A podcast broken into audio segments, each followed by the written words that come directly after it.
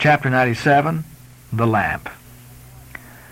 Had you descended from the Pequod's try works to the Pequod's forecastle, where the off-duty watch were sleeping, for one single moment you would have almost thought you were standing in some illuminated shrine of canonized kings and counselors.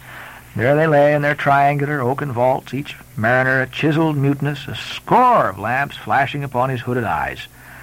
In merchantmen, oil for the sailor is more scarce than the, the, the milk of queens. To dress in the dark and eat in the dark and stumble in darkness to his pallet, this is his usual lot. But the whaleman, as he seeks the food of light, so he lives in light. He makes his berth in Aladdin's lamp and lays him down in it, so that in the pitchiest night the ship's black hull still houses an illumination.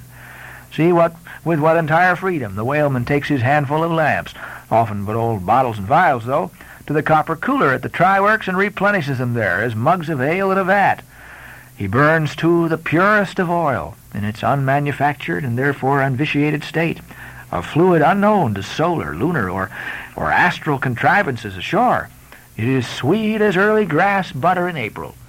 He goes and hunts for his oil so as to be sure of its freshness and genuineness, even as the traveler on the prairie hunts up his own supper of game.